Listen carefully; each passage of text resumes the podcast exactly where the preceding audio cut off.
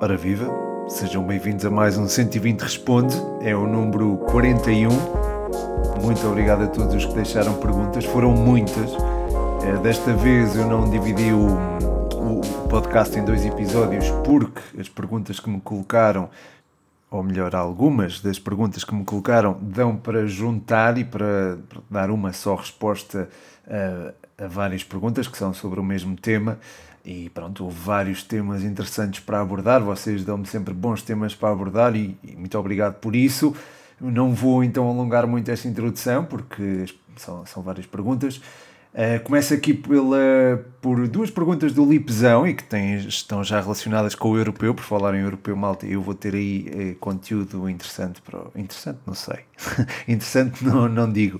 Mas é, é conteúdo eh, no qual eu vou pôr algum esforço, portanto, depois eventualmente eu trago mais novidades.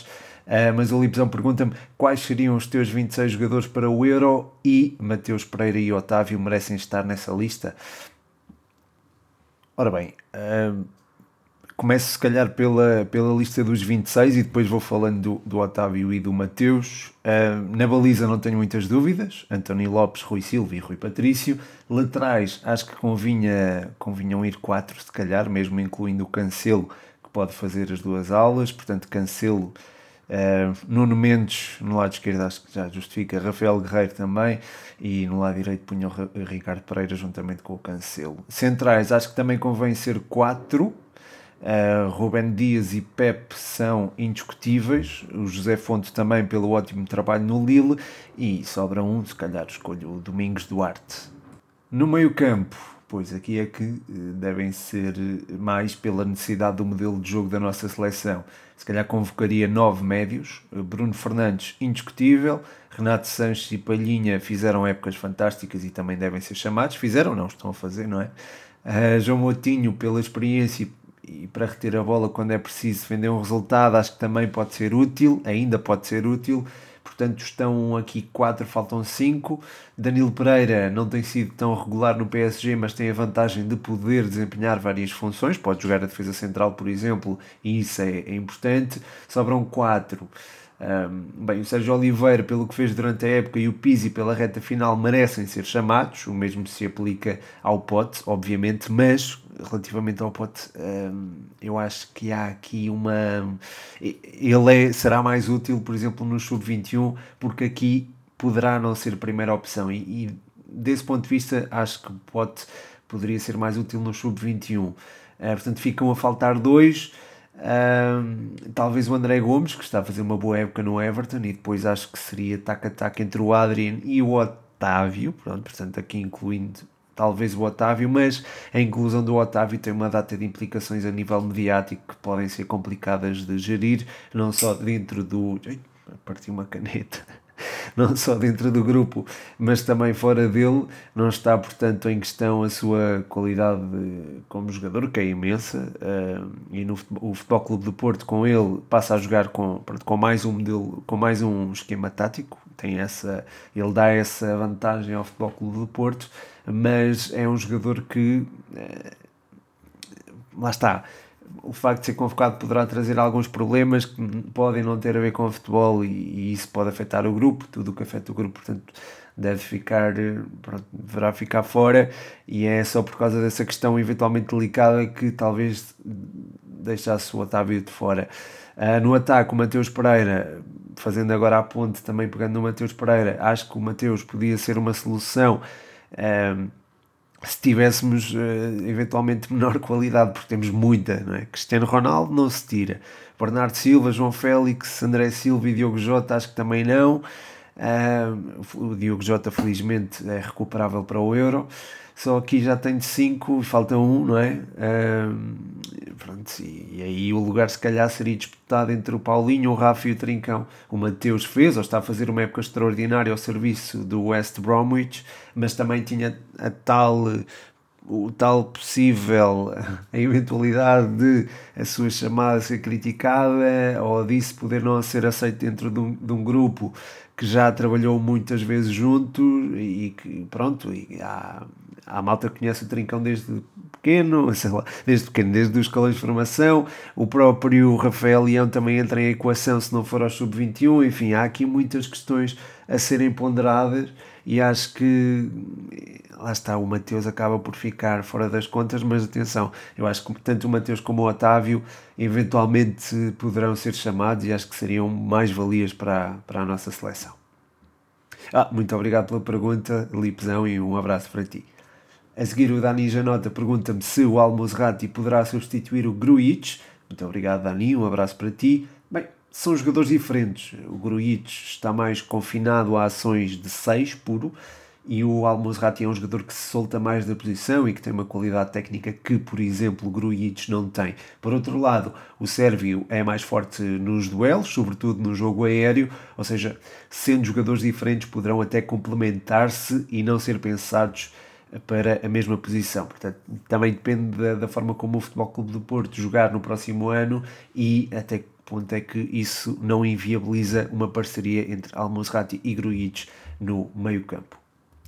Ainda sobre o Futebol Clube do Porto, tenho aqui duas questões sobre o João Mário. Uma é do N Days Off, ele pergunta-me: uh, João Mário terá lugar no 11 do Porto na próxima época? A outra é do Daniel Alves, ele pergunta-me o que tens achado de João Mário, a lateral direito. Já tinha gostado de ver o miúdo jogar em Coimbra contra a Académica, tive a oportunidade de ver esse jogo, felizmente, uh, e ele jogou no flanco esquerdo. E, e, pronto, e para mim foi o melhor jogador do Futebol Clube do Porto nessa partida e acho que a Sport TV até lhe atribuiu o prémio de homem do jogo ele tem essa mais-valia de poder jogar com os dois pés, não é? E tem, usado, tem, isso tem sido usado a favor tanto do Porto como do Porto B, sendo usado a ala direito e a ala esquerdo, e, e pronto, é um jogador que em virtude dessa tal versatilidade e do facto de jogar com, dois, com os dois pés, pode criar não só largura, como também interiorizar e provocar situações de superioridade numérica no eixo central. A nível defensivo não tem comprometido, nem pouco mais ou menos, acho que tem sido muito fiável. A nível ofensivo tem tido um envolvimento fantástico, portanto tenho gostado bastante de o ver na ala direita do Futebol Clube do Porto nos últimos jogos e Acho que tem condições para ameaçar, pelo menos, o 11 inicial do Futebol Clube de Porto da próxima época, sem dúvida alguma, embora dependa da maneira como a equipa atuar, mas ele é versátil o suficiente para abranger vários modelos de jogo ou vários uh, esquemas táticos, várias formações, e acho que encaixa muito bem numa linha de quatro defesas ou numa linha de três centrais. Aliás, ele já o fez esta época ao serviço do Porto e do Porto B, portanto, acho que sim. Uh, ainda o Daniel, já agora um abraço para o Andy Zoff e para o Daniel Alves, não sei se mandei, e obrigado pelas, pela, pelas perguntas. O Daniel Alves pergunta também: Taremi é mais segundo avançado ou um 9 puro? Uh, eu acho que pode ser os dois, pá. Eh, o Taremi é um jogador que tanto pode atuar nas costas de um colega como ser a referência ofensiva e faz isto com, com alta competência, porque é muito inteligente no aproveitamento dos espaços, não só dentro da área, não é, como referência ofensiva, mas também entre linhas, atuando como segundo avançado. Nesse sentido, vejo a desempenhar ambas as funções como bom retorno para a equipa, embora se tivesse que escolher uma, talvez fosse a de segundo avançado, mas é difícil a escolha. Depende muito quem ele tiver ao lado e, e se de facto tem alguém ao lado. Se tiver alguém ao lado, um, e se for alguém com as características, por exemplo, de Tony Martinez, ele será eventualmente mais um segundo avançado. Se jogar sozinho na frente, é claramente um número 9 um, puro. Mas, mas lá está, pode desempenhar as duas funções na perfeição. Ainda no Futebol Clube do Porto, uh, o RDA FSTR 23 RDA Faster, não sei como é que é dizer, eh, mas ele deixa a questão: achas que o Conceição tem condições para ficar no Futebol Clube do Porto? Uh, bem, obrigado pela pergunta e um abraço para ti. Se há treinador identificado com aquilo que é o Futebol Clube do Porto e que tem os valores do clube, nele é, é Sérgio Conceição, pelo que nesse sentido ele terá sempre condições para ser o treinador do clube. A relação com os jogadores não sei se será melhor, hum, não sei, eh, mas tem um grupo, um bom grupo à disposição, isso, isso eu sei disso. Agora, depois a nível coletivo, a nível diretivo, desculpa, eh, também já teve apoio público, eh, os resultados têm sido bons, posto isto, acho que sim, acho que tem condições para ficar no Futebol Clube do Porto. Portanto, não, agora, no que toca ao foro pessoal, não, não faço ideia o que se passará. Um, se a relação com os jogadores é boa ou não, Uh, não sei, e se soubesse também não dizia, uh, mas é, acho Acho que sim, acho que tem condições para continuar eh, no, no Futebol Clube do Porto perante estas circunstâncias. Agora, se houver outras, claro que, que não. Que eu, se a relação com os jogadores se deteriorar, se a nível diretivo não houver apoio, se os resultados começarem a. Enfim, se os resultados forem diferentes, acho que, acho que não acho que não há condições para ficar, mas eh, pronto, há que reconhecer que uh, o grupo que o Futebol Clube do Porto teve nos últimos anos, a equipa eh, liderada por elementos como o Herrera, o Pep, o, próprio Otávio, o próprio Sérgio Oliveira, foi fundamental para que este Futebol Clube do Porto uh, recuperasse, recuperasse os títulos que lhe começavam a fugir e acho que manteve-se competitivo graças, muito, graças a esses elementos e também à equipa técnica do, do, do Conceição, incluindo o Vitor Bruno uh, e o próprio Dembélé também é, tem sido bastante útil nesse sentido. O RDA, eu vou-te chamar RDA, desculpa que não consigo dizer o teu, o teu nome do Insta, mas uh, ele pergunta-me também qual a figura da Primeira Liga 2020-2021, para mim, sem dúvida alguma, Coates. Um, bem, a figura normalmente seria alguém do campeão, do campeão nacional, portanto, uh, Coates parece-me uma escolha, enfim, perfeitamente pacífica, porém gostaria de mencionar também o Pote, pela capacidade de definição e pela forma como ligou o meio campo e o ataque com uma mestria incrível. O Palhinha também acho que merece menção pela forma como compensou as subidas dos laterais ou dos centrais e pela inteligência posicional que evitou muitos lances de perigo, ou seja, evitou que houvesse situações de gol iminente e não teve de fazer cortes milagrosos, porque o corte milagroso foi o dele no início da jogada do adversário. Uh, e queria também, enfim, mencionaria também o, o Adam, aliás, estes quatro, o Pote, o Adam, o Coates e o Palhinha, foram, foram os jogadores que eu assinalei como os pilares da conquista deste Sporting no podcast dedicado ao Sporting campeão. Um, mas, mas quero também mencionar eh, o Rubén Amorim, se calhar seria ele a figura da, da, da época 2020-2021, pelo ótimo comunicador que foi ao longo da época, interna e externamente, e pelo modelo de jogo que conseguiu implementar. Acho que talvez mais do que os seus jogadores, Rubén Amorim se calhar merecia talvez o prémio de figura da, da Primeira Liga deste ano. Ainda sobre o Sporting, tenho aqui várias perguntas, eu acho que posso condensá-las numa. Uh, uma é do Diogo Pires, pergunta-me posições que o Sporting precisa de reforçar e quais os jogadores que escolhias. O RDA FSDR 23 pergunta-me o Sporting terá capacidade para vingar na próxima temporada. Uh, Saidi vai na mesma linha, pergunta: achas que o Sporting irá dar continuidade ao bom trabalho? E o João Maria Blanco, do Spanenka, pergunta-me: Sporting tem profundidade de plantel para uma época com Champions League e Primeira Liga? Portanto, são várias perguntas às quais eu posso responder só com uma resposta, acho eu. Muito obrigado a todos pela, pelas perguntas e um grande abraço. Um, ora bem, neste momento o plantel do Sporting parece-me fantástico para consumo interno mas para englobar Primeira Liga e Liga dos Campeões parece-me curto. Ainda assim, é preciso sublinhar: estes miúdos não são os mesmos que ganharam o título. Porquê? Porque agora tem uma cultura de vitória reforçada e um índice competitivo diferente, que é natural após uma conquista histórica como aquela que alcançaram. Foram eles, afinal, que se portaram o peso de, dos 19 anos sem ganhar um campeonato e, se o conseguiram fazer, ficam agora, digo eu, a avaliar pelo que já se viu no futebol. Uh, vacinados, entre aspas, para outros contextos competitivos. Mas lá está, isto são especulações.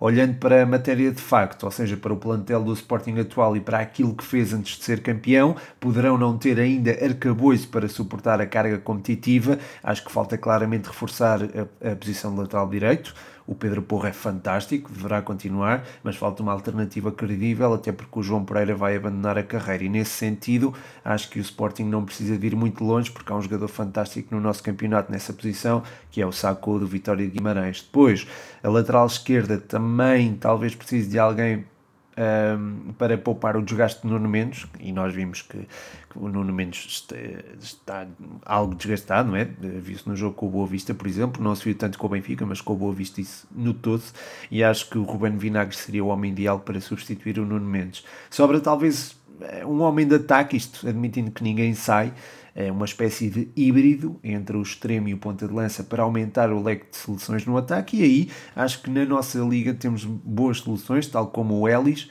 o Mário Gonçalves ou o Beto. Agora uma pergunta relativa à final da Taça de Portugal. O Miguel Lança pergunta qual o favorito à Taça Rainha e o Rodrigo Canhoto, também de Spanenka, portanto, momento Panenka aqui do podcast, eh, pede-me aqui uma antevisão à final da Taça. Ora, obrigado Miguel e Rodrigo, um abraço para vocês. Eh, é sempre difícil encontrar favoritos para finais. Uh, mas neste caso creio que o Benfica parte em vantagem. O Braga tem um plantel muito bom, mas acho que talvez não exista profundidade suficiente para aguentar a carga de jogos que tiveram de disputar ao longo da época. Eu sei que muita gente criticou o Carvalhal por se queixar constantemente disto, mas não creio que se tenha refugiado, digamos assim, em desculpas, porque de facto o Braga foi forçado a jogar uh, a mais e com um plantel menos amplo. Posto isto, e dado que o modelo de jogo de Jorge Jesus está cada vez mais bem assimilado pelos seus jogadores, acredito que o Benfica parta como favorito para a final da, taça, ainda que, por exemplo, no último jogo da época. Uh, tenha, da época do, da Primeira Liga tenha algo a ganhar, tentar fazer de Seferovic o melhor marcador da, da Primeira Liga. Quanto ao jogo em si, Acredito que vai ser bem disputado, eh, sem que nenhuma equipa corra demasiados riscos, encaixando ambas nos respectivos eh, esquemas táticos. Eh, e, e, terão certamente alguma paciência na circulação. Depois, os erros e a qualidade individual aproximará uma ou outra equipa do golo. Normalmente é assim que acontece em grandes finais e possivelmente não será diferente no próximo domingo aqui em, em Coimbra. Acho que o Benfica tem maior profundidade de plantel, tem alguma frescura a mais do que o Braga, talvez, uh, ou pode vir a ter, depende também da forma como abordar o jogo com o Vitória de Guimarães a meio da semana. Agora, deixem-me só beber aqui um bocadinho de chá. Uhum. Gengibre e limão, é o clássico de, da marca que não posso dizer, um, porque não patrocina. Uh, mas por falar nisso, ih.coimbra.hoje que no Instagram, International House Coimbra Olivais Santa Clara, uh, visitem, uh, podem ficar a saber mais sobre cursos de inglês, onde podem obter certificados de Cambridge. Já sabem, ih.coimbra.hoje que no Instagram, ih Coimbra Olivais Santa Clara no Facebook. Passando agora para perguntas sobre a Europa, tenho aqui várias. Uh, uma é do Israel Kinsá, ele pergunta quem achas que acompanham os grandes, o Braga e o Passos Ferreira na Europa. a página Sport underscore Lisboa e Benfica pergunta: achas que o Santa Clara consegue ir à Europa? E a página Bravos Açorianos uh, pergunta que equipa merece mais ir à Conference League. Muito obrigado a todos e um grande abraço. A pergunta dos Bravos Açorianos foi assim: enviesada e eu podia ser simpático e dizer Santa Clara, mas tenho de ser honesto comigo mesmo e tenho que dizer que a questão da justiça ou injustiça no futebol, ou merecimento ou não merecimento, é algo muito, muito, muito relativo. Porém, se tiver de escolher alguma equipa para ir à Conference League, escolho o Santa Clara, porque fui ganhando uma simpatia pelo clube e de facto, para aquilo que o Santa Clara e o Vitória investiram, foram os açorianos que mais uh, se superaram pelo que seria um prémio condizente com a época, a meu ver, este lugar europeu. Porém, se o Vitória acabar nesse lugar, é o Vitória que o merece, porque efetivamente fez mais pontos. É, tento ver as coisas desta forma mais pragmática. Quanto às possibilidades do Santa Clara em seguir para a Conference League, acho que elas existem. É certo que vão enfrentar uma equipa que está na luta para evitar a descida e que, se não pontuar, desce. Portanto, um, terão um adversário que precisa daquele jogo e, e, e pronto, e o Vitória vai enfrentar o Benfica com foco apenas em Seferovic, ou não, até pode poupar jogadores para a final da taça, eh, mas acho que os açorianos podem fazer um melhor resultado que o Vitória, acho que existe essa possibilidade, sobretudo atendendo ao momento de forma dos vitorianos, pelo que a esperança na, na, na, na ida à Europa do Santa Clara é de facto real e acho que pode acontecer seguir tenho uma pergunta, várias perguntas do João Mascote, mas já esta é a primeira. É, ele pede-me para abordar a luta pelo título espanhol e francês, uma pergunta que também é, é feita pelo podcast universitário. Conseguirão o Atlético e o Lille ser campeões? Uh, está bonito de se ver, não é? Uh, quer dizer, antes de mais, obrigado e um grande abraço a todos. Um, está bonito de se ver, não é? Esta, ambas as ligas, a Liga Francesa e a, a, Espanhola, aquela reviravolta do Atlético Madrid frente ao Osasuna foi, foi fantástica. Foi um daqueles jogos que fazem os campeões e não acredito que agora, depois daquilo o título escapa ao Atlético Madrid na última ronda. É certo que vai enfrentar um Valladolid a lutar para não descer, mas é uma equipa que não se vai apresentar propriamente fechada. Pelo contrário, vai deixar espaço para ser explorado pelos colchoneros que só dependem de si. Depois, o Real Madrid vai enfrentar um Villarreal à procura de um lugar na Liga Europa uh, do próximo ano, ainda que possa ir às Champions nesse ano por via de uma vitória precisamente na final da Liga Europa. Mas acredito que será, seja como for, vai ser um, um desafio difícil para o Real Madrid, vai ser um desafio complicado para o Atlético também, mas acredito que o Atlético se saga campeão. Quanto ao título francês, o empate do Lille fez com que a equipa de José Fonte e Renato Sanches precisasse ganhar na última jornada, não é? É, ou seja, estarão muitíssimo pressionados e imagino que esta semeja, é, esta semeja, esta tinha que ver mais chá, mas é, esta semana é, não será nada fácil para o Lille, porém já demonstraram competência em jogos decisivos e acredito que possam superiorizar-se a um Anguerre que já tem a vida resolvida na Primeira Liga Francesa e que conquistem o troféu e quebrem assim a hegemonia do, do PSG eh, no, no futebol francês. A seguir uma pergunta do Foot Português. Ele pergunta-me quem são para ti o melhor guarda-redes, defesa, médio e atacante da segunda Liga.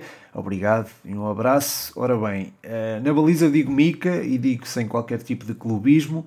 É, é, certo que volta e meia comete alguns erros, mas entre os postos tem correspondido e, e, não compromete propriamente nas saídas. Também gosto bastante do Daniel Leite do Estoril e do, do Vitor Hugo do Aroca, mas, mas acho que o Mica merece o prémio. Depois de defesa, talvez o, o Gui Ramos do Feirense, é um jogador muito forte nas disputas aéreas, tem uma leitura de jogo bastante acima da média para a sua idade, 23 anos, é um central até em quem eu deposito muitas esperanças. Meio campo, acho que Miguel Crespo é inevitável, pela qualidade técnica e a capacidade de definição, é um jogador muitíssimo inteligente e acho que merece esse prémio. Depois no ataque, excluindo as equipas B, estaria tentado a dizer o Boldini, da, da Académica, mas acho que o Cassiano, pelos golos que marca, pelo, por aquilo que dá à equipa, também é, é alguém que talvez mereça este galardão. Ainda na Briosa, o João Mascote pergunta-me aqui, pede-me a analisar o jogo e resultado, também pergunta-me quais as hipóteses de subida direto ao playoffs e diz para eu dizer uma percentagem. Ora, eu não me vou alongar muito porque já fiz a análise no setor 120, não quero pronto, não quero estar a repetir uh, para vocês, que é chato para vocês, mas acho que a primeira parte foi um bom espetáculo, equipas sem medo de correr riscos, bom volume ofensivo de parte a parte, a segunda parte começou da mesma forma, mas a partir do momento em que a Académica se viu em vantagem, passou a controlar o jogo e conseguiu uma vitória que mantém acesa a esperança da subida. Foram três pontos, são precisos agora mais seis.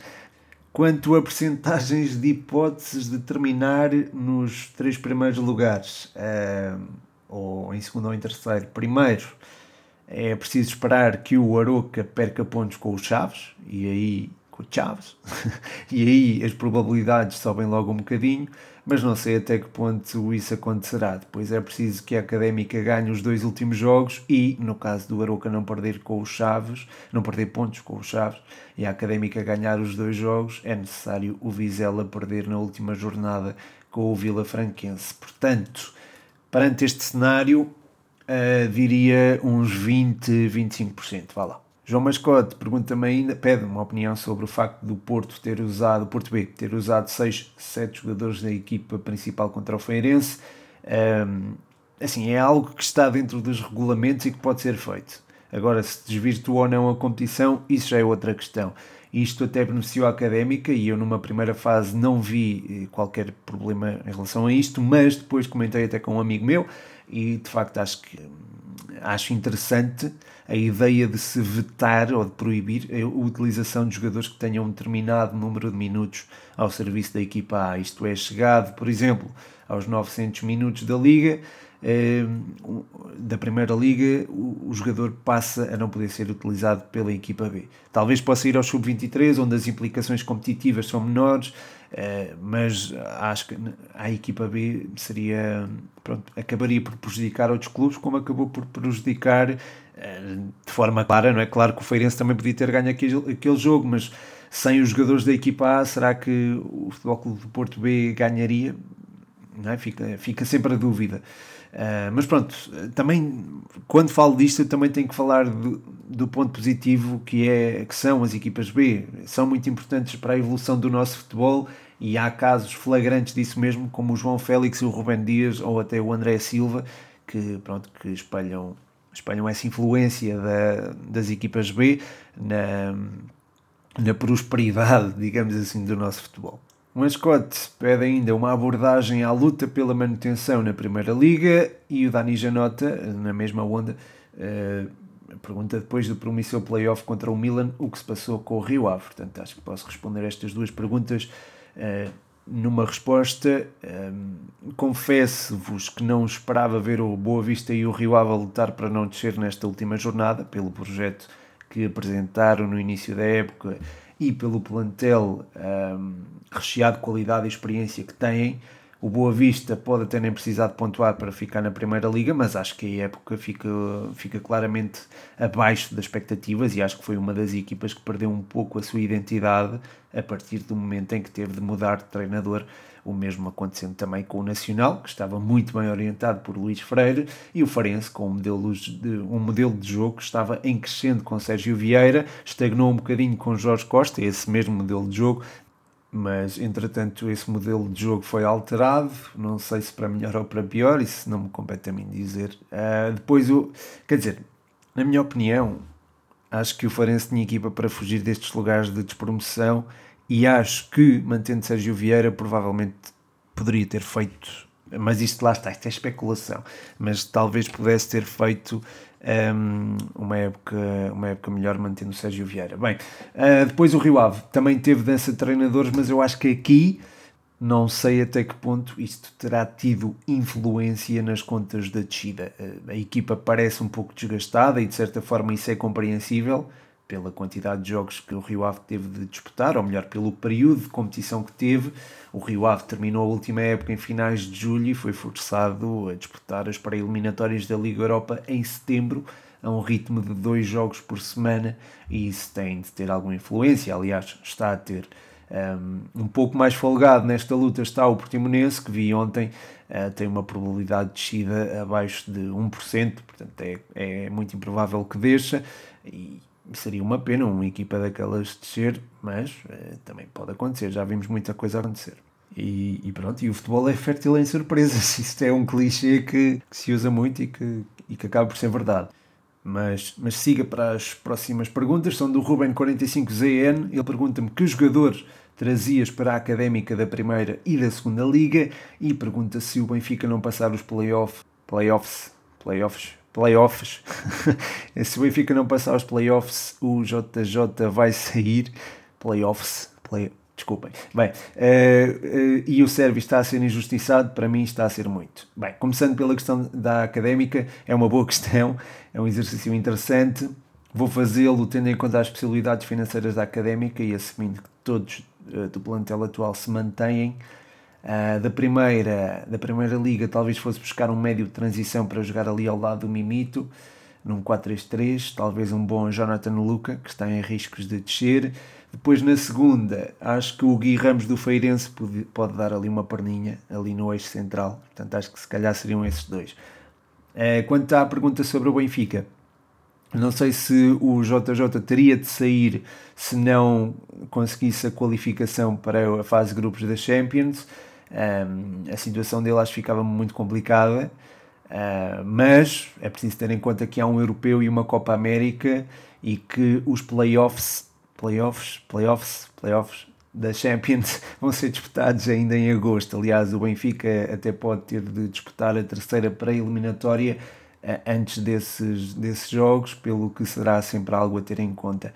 É um desconto que se pode dar a JJ em caso de insucesso, mas eh, não se qualificando para a Champions, as coisas podem ficar mais complicadas. Quanto à injustiça relativamente a Servi, eu acho que, enfim, então eu também gosto do Servi, acho que é um jogador muito esforçado, é rápido, tem, tem, tem predisposição defensiva e isso até faz com que ele pudesse encaixar eventualmente neste esquema 3-4-3, mas tem o Grimaldi e o Nuno Tavares à sua frente, que são mais predispostos defensivamente Uh, e pronto, depois mais na frente há também o Everton em afirmação, o próprio Rafa que é intocável, o Pedrinho que tem o peso dos tais 18 milhões, enfim, é uma situação muito complicada para o, para o jogador. Mas não acho que seja algo pessoal, algo contra ele, acho que simplesmente uh, existem jogadores que se têm afirmado na, na posição onde ele eventualmente estaria, embora perceba perfeitamente aquilo que queres dizer.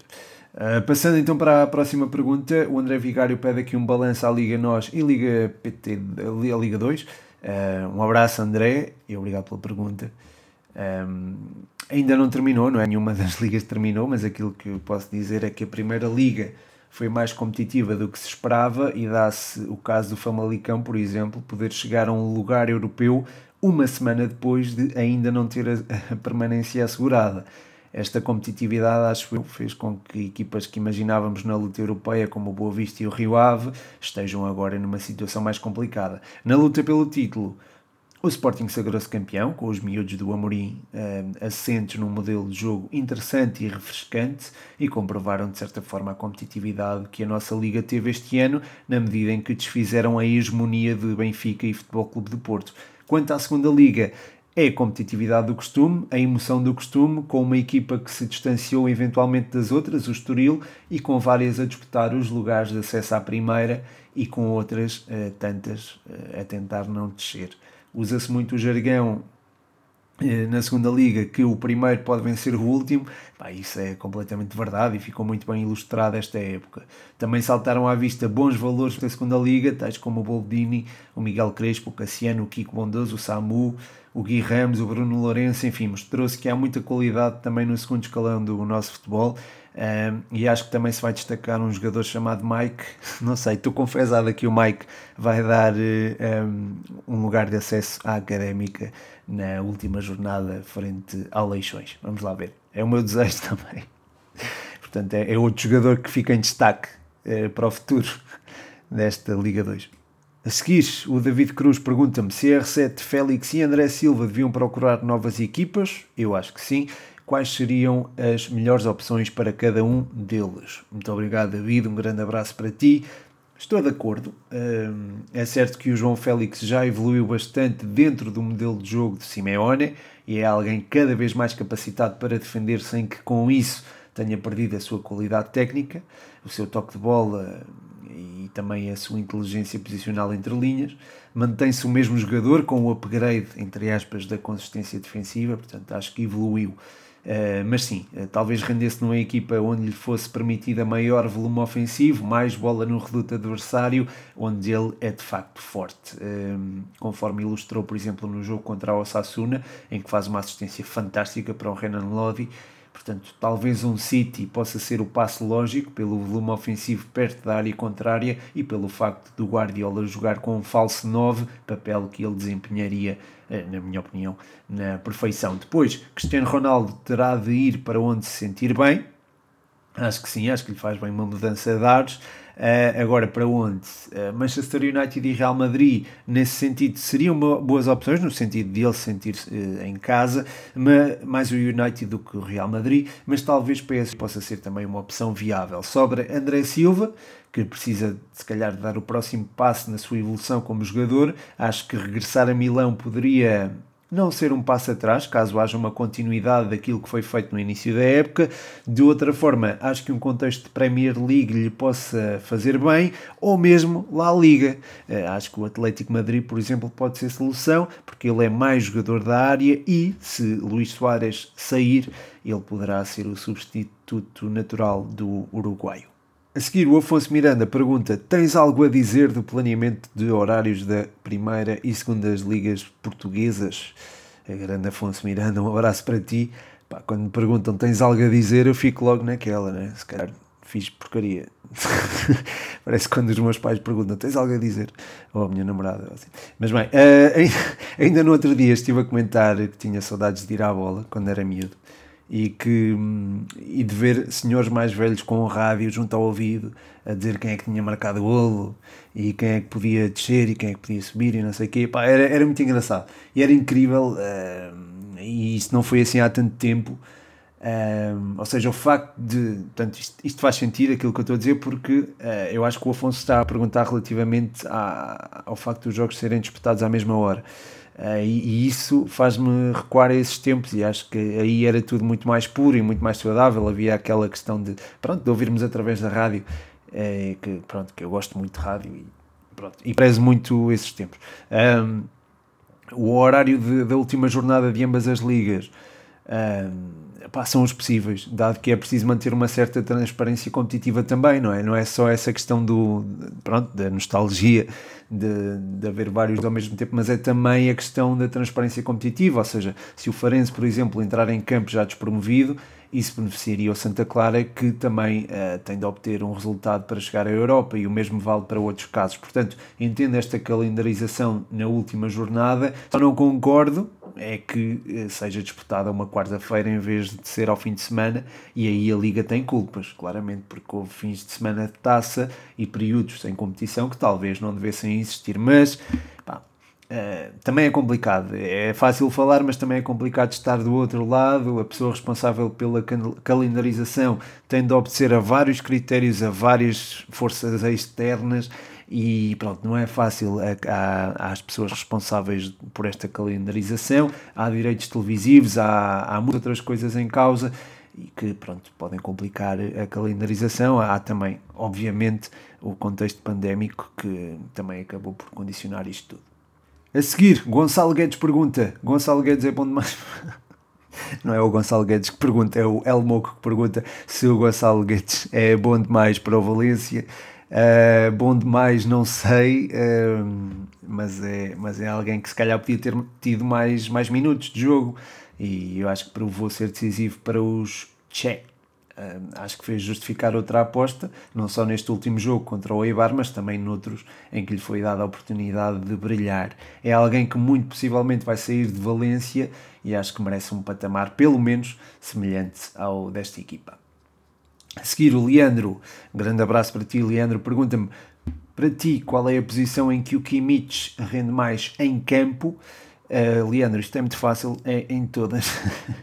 o Kimmich tem uma versatilidade que é raro encontrar no futebol. Há pouco falei do João Mário e acho que o João Mário até pode ser uma espécie de Kimmich português. Olha, se calhar fica já aqui um, um título de um texto que até posso vir a escrever para o, para o 120. Um, mas em relação ao Kimmich, pronto, agora mais a sério, a evolução do seu futebol, sobretudo Guardiola, fez com que ele se afirmasse uh, no corredor central e acredito que seja aí que uh, possa continuar a render mais, até pela capacidade de definição e noção posicional que fazem uh, bem a qualquer equipa onde ele esteja. Ele se calhar até pode ser o melhor lateral direito da equipa onde está, mas também tem alta probabilidade de ser o melhor médio defensivo e colocá-lo na ala acho que seria um desperdício, portanto acho que talvez no meio seja o sítio onde ele mais renda um, em, tendo em conta os objetivos da sua equipa. E quando digo meio, posso estar a falar da posição 6 ou da posição 8. Acho que ele faz muito bem a transição uh, e é também um jogador com noção posicional para cortar linhas de passe. Portanto, acho que tanto numa posição como na outra pode render uh, muito. Uh, e pronto, entre uma e a outra não, não consigo escolher, mas acho que seria. Depende muito quem ele tiver ao lado. Se for um jogador mais possante, mais físico, talvez uh, possa atuar 8. Se for um jogador com mais uh, capacidade técnica, talvez seja melhor jogar a 6. Por fim, tenho aqui uma pergunta do El Mitra. Um abraço para ti e obrigado pela pergunta. Ele pergunta-me quem é para ti o grande favorito a ganhar as Champions? Um abraço, um abraço para ti também. Um, eu já tinha falado disto no, no podcast anterior. Acho que o City leva um embalo diferente do Chelsea pelo facto de já ter uma ideia de jogo constituída desde o início da temporada, ao contrário dos Blues, que são mais permeáveis, entre aspas, por apenas terem começado a assimilar as ideias de Tuchel nos últimos tempos. Depois, a solidez que tanto o Rodri como o Ruben Dias oferecem tornam a equipa mais perto da baliza adversária, porque não só controlam bem a profundidade, como lançam um jogo com muita qualidade, auxiliando até a pressão ofensiva. E a pressão ofensiva é também eh, dada por Kevin De Bruyne, que também tem estado intratável. E, e pronto, como disse no, no último episódio, em 10 jogos, acho que o City ganharia 6 ou 7 ao Chelsea. O, o Chelsea já ganhou 2 esta temporada. Acho que a terceira será de ver para o City. E pronto, é quase aqui na, na marca dos 40 minutos que termina este 120 Responde. Muito obrigado a todos pelas perguntas, muito obrigado a todos os que foram dando apoio eh, e foram pronto, dando feedback sobre o podcast. Esta é a melhor maneira de apoiarem o podcast para já. Entretanto, poderão surgir novas. Vamos ver como é que há, há aí coisas a serem planeadas, vamos ver como é que isso corre. Uh, e pronto, agradeço-vos imenso as perguntas que deixaram, uh, a, a, adesão a este 120 Responde foi muito, muito grande e uh, a do anterior também, portanto, enfim, só tenho, só tenho a agradecer-vos, deixar um grande abraço, o meu nome é Pedro Machado e este foi o 120 Responde.